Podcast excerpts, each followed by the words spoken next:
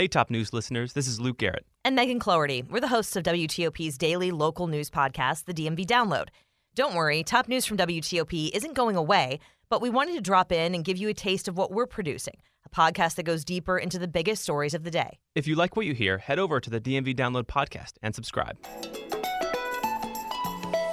It's Thursday, July 14th. From inside the WTOP newsroom, this is the DMV Download, brought to you by the men and women of Steamfitters Local 602. Get an estimate and learn more at steamfitters-602.org. Your child's favorite teacher may not be there when she returns from summer break. Our area is hemorrhaging educators. Hundreds have turned in their notice that they won't be teaching in the fall, and many are in the middle of their careers.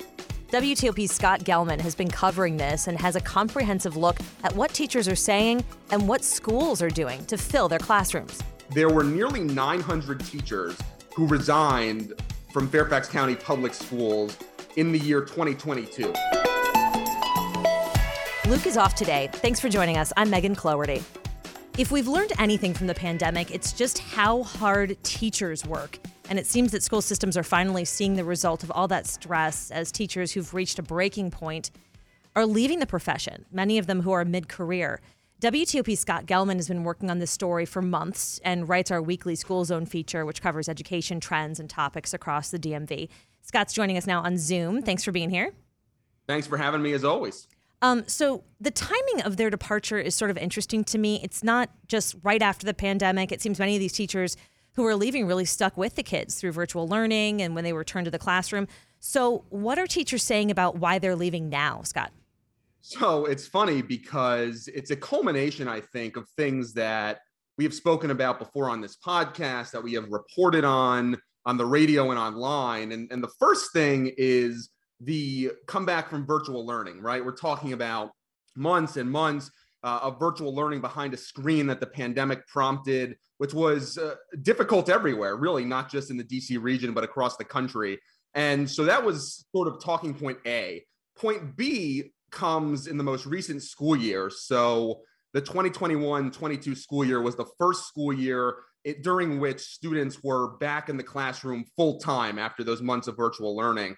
And the teachers that I spoke to in several jurisdictions have really described a change in student behavior, hmm. right? So we're talking about uh, a lack of focus, students struggling to pay attention. We're talking about uh, one teacher described to me uh, even if the students were allowed to have their cell phones on the desk during an assignment or a test, that they still feel the need to check their screen and see what's going on. They would completely lose it. It's as if they didn't even know how to function without it. Even something as simple as we're taking a test, you can keep your cell phone on you. Just keep it on the desk so you can see it.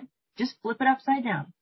And like they'd almost get like twitchy, not being able to see their cell phone screen for, you know, we're talking five, ten minutes. And I think, you know, if any of us have kids in our lives, a lot of parents have seen that too, where you spend so much time on your screen, there is a little bit of an addiction there, and they're seeing that translate into the classroom.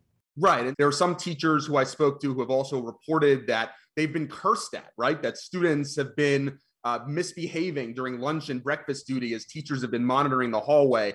Kids were out of school for so long, so there was not the same type of structure. So you're having to deal with much more like behavior issues, um, but different behavior issues than were before. Because now it's people, you know, kids they don't even know how to really act at school. And so it's really, when you think about it, big picture, and not just in the DC region, but probably this holds true nationally.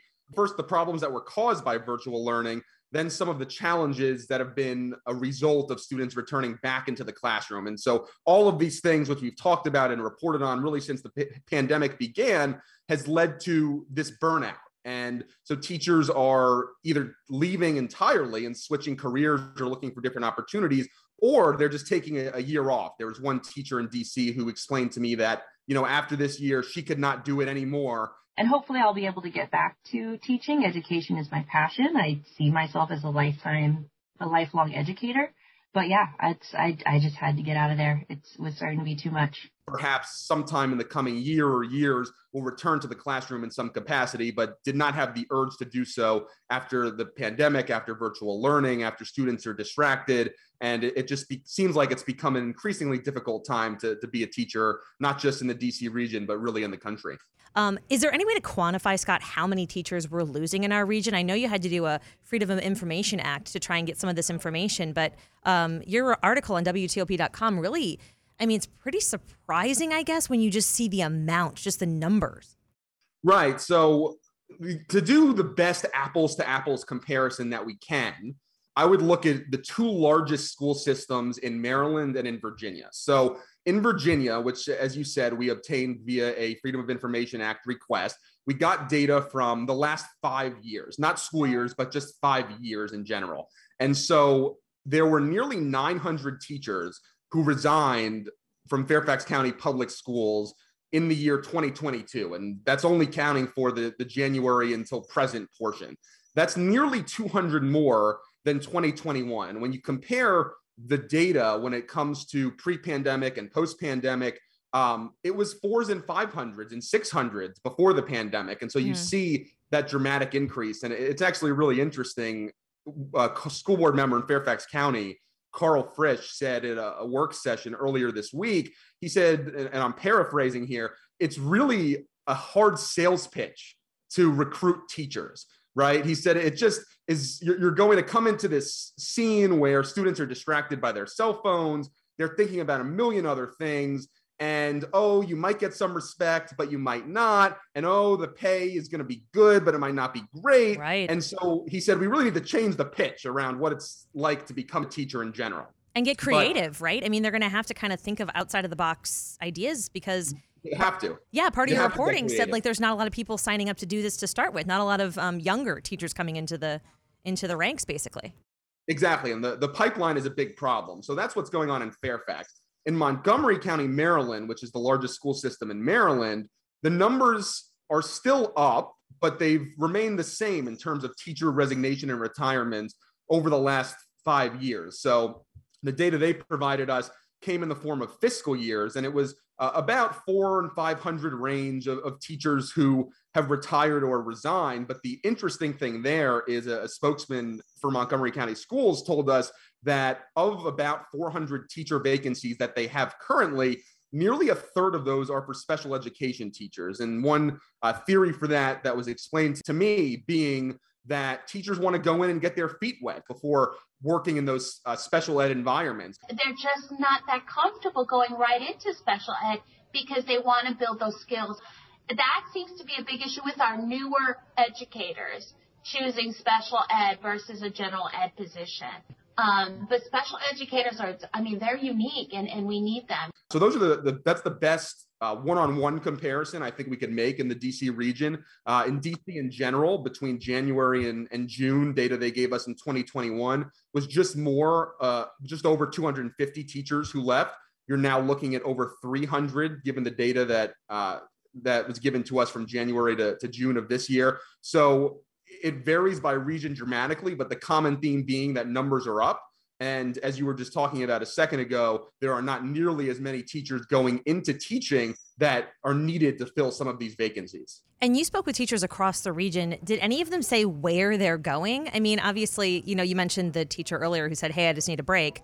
But um, you would imagine if they're going to private or charter, you'd still have those same behavioral kind of screen time issues.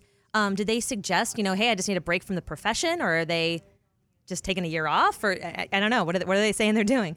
It's a it's a little bit of a mixed bag. People have found other jobs. People have actually some people didn't don't even have another job. They just know they can't do this again. Just that it was too much. It was too stressful.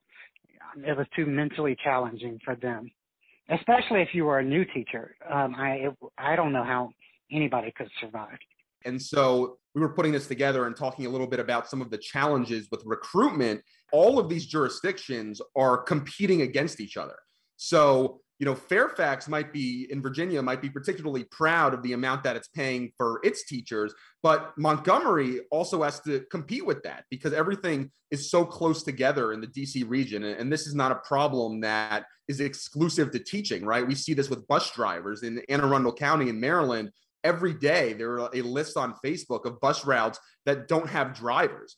So this is a, a very uh, alarming trend uh, in reporting this story. I actually spoke to a couple of teachers who were in other career environments before becoming a teacher, really wanting to get in the classroom, make that impact, and develop relationships with students. Mm-hmm. But when you look at the DC region in general, it's not like one jurisdiction is truly much, much different in terms of losing or gaining teachers than others. It is uh, quite a similar pattern emerging. Just that after the pandemic, after virtual learning, and after all of the challenges and, and the way that certain things, library books and uh, divisive concepts and, and, things that have been become political that were not previously political, um, it's just a trend that is preventing students from pursuing careers in education and preventing longtime teachers from having a desire to stick around.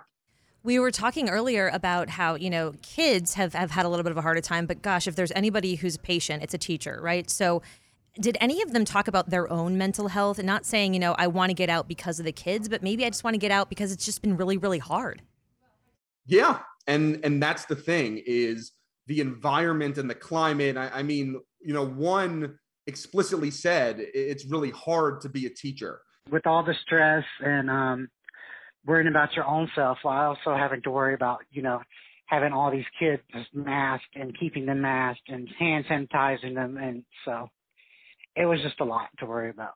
And let's just be incredibly clear, right? It was hard before the pandemic right? Yeah. You have students who, you know, you they're bringing whatever's going on in their uh, personal lives, good or bad, positive or a challenge, into the classroom and then you're tasked with regardless of those circumstances to teach those students something that day.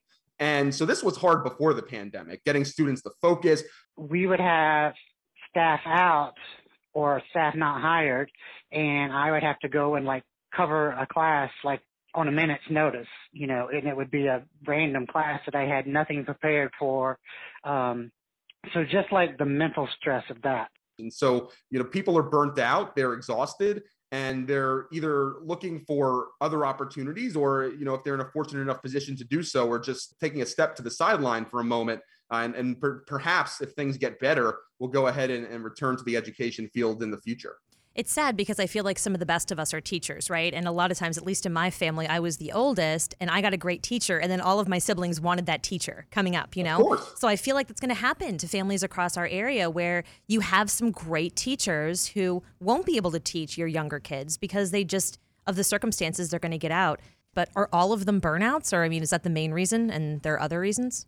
So I would say one thing that was interesting, and this came from Montgomery County officials in the recruitment office explained to us that there are several reasons that folks cite leaving teaching and it wasn't just exclusive to this year it really included several years. And so those reasons include things ranging from relocation right? The pandemic has made it possible to do jobs eh, from places that we weren't able to do jobs before uh, looking for a new professional challenge, things like, of course, pay. And so there are several different factors. But I think the point that, that you just made is a, a particularly important one, which is at the end of the day, teachers are, are kind of inspiring the next generation. And so it's a challenge because there are fewer kids who are going to college to become teachers. Um, I, I spoke to the dean of Howard University School of Education as part of this reporting, and she said most teachers who or, or prospective teachers say that they get into teaching because of an influential teacher that they had.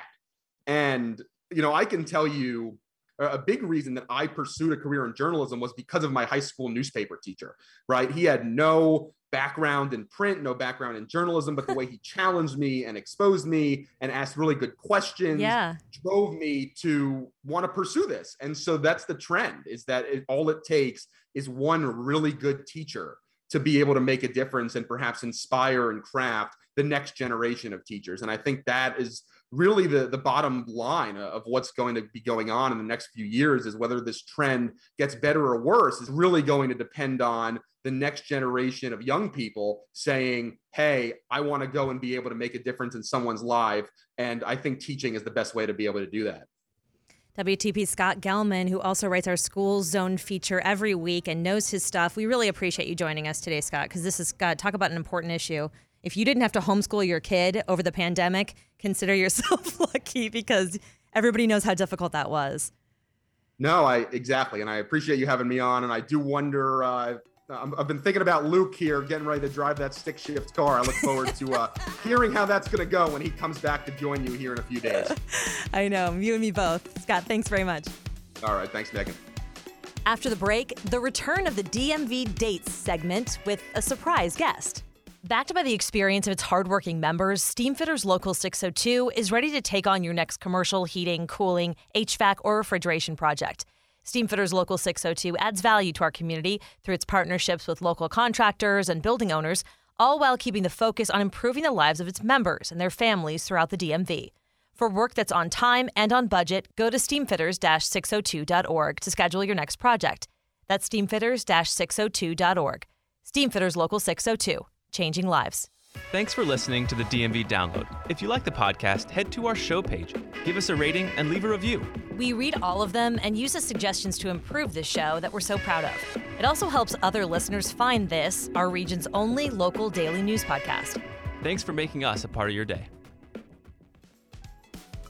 Okay, and before we go, we're going to return to our DMV download dates segment that Luke and I started last week. We said it was going to be weekly, so we have to deliver for you guys. And here are the criteria it has to be an experience that is, somehow involves food, not necessarily expensive, but you do have to share the cost. And then there has to be a fun fact that is included in this. And so joining me today is a special guest, Rosie Hughes, our intern, who, by the way, got a job at WTOP, so I can no longer call you intern like in a day. But congratulations. Thank you. And you're here to tell us all about the date that you're thinking about. Yes. Okay. So I'm realizing now that you've listed the criteria that I have left out the economic factor. I did not research my prices, but I can guarantee that they are cheap. So Oh, good. Okay. here's the date. Um, it's Sunday morning. Birds are chirping. The sun is shining. It's a cool 77 degrees outside. Ooh. Um, you meet your date in Takoma Park at Donut Run, which is the best donut shop in DC slash the DMV area. I'm willing to fight people on this. you get two donuts to go. What is that going to be? Like eight dollars total for Right. two donuts. Yeah. You walk about eight to nine minutes over to the Takoma Park Farmers Market up on Laurel Avenue. Um, they've closed the street over there. It's adorable. You get some vegetables, you get some fruit. It's a great way to talk to your date about, you know, what they like to cook. Yeah. some flowers. I got a hat there last summer. And then you end at Takoma Beverage Company, which I'm obsessed with. Ooh. They've got the streetery out on Laurel. It's adorable. You can get a beer, you can get wine if, if you're out late enough, or you can just have a lovely latte, espresso, whatever you like. That's my ideal date. And my fun fact Ooh. Fun fact. I was reading the Takoma Park, Maryland Wikipedia page in preparation for this conversation. I love it. And get this Takoma Park, Maryland was the first U.S. city to extend voting rights to people aged 16 and 17. And they can vote in city elections. And it's also a nuclear free zone.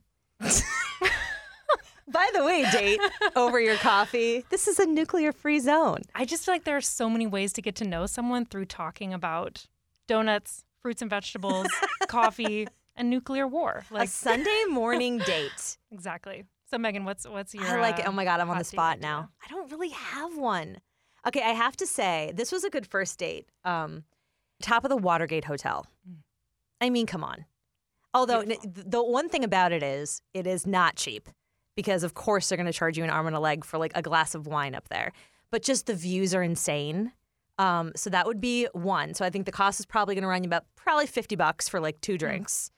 Um, but go up there and like take your time. Worth yeah, make it make it Make it a whole thing. Yeah. The other one I would say is Gravelly Point. Have you been there yet? No, where is that? Oh, it's right by National Airport. Oh, It's a park right by. National Airport, and the it, the planes come down and start to land right over you. And the first time it happens, it really like freaks you out. It does. It, it's loud and they're like right over you, but it's so cool. You gotta lay down on a picnic blanket. You know, you're not supposed to bring any kind of beverage that you wouldn't bring to a park. So I'm not saying that. We're not condoning that at all. but you know, some cheese, some juice of Mm-hmm. some kind on a blanket. That sounds nice to me. Cheese and juice date at the airport. I love it, Megan. And then you can talk about where you want to travel next. love it. I don't have a fact for it. Hmm. Did you know that DCA was named after Ronald Reagan? You probably did. Mm. So there, If There's your your date fact. Doesn't know that, dump them. Right. Like, there you go. Good, that's a good weeding out uh, idea. Yeah. All right, Rosie, thank you for that. Thank you for your preparation on the date course. front. And that'll do it for us today on the DMV Download. We're sponsored by Steamfitters Local 602. Our managing editor is Craig Schwab, and our music is by Real World. Leave us a review and rate our show if you get the chance, and follow us on social media where we're posting every single day. And you can become a VIP listener at dmvdownload.com. The DMV Download is a product of WTOP News. Listen on 103.5 FM in the DC area, 107.7 FM in Virginia, 103.9 FM in Frederick, Maryland, online at WTOP.com, and on the WTOP News app. Have a great night.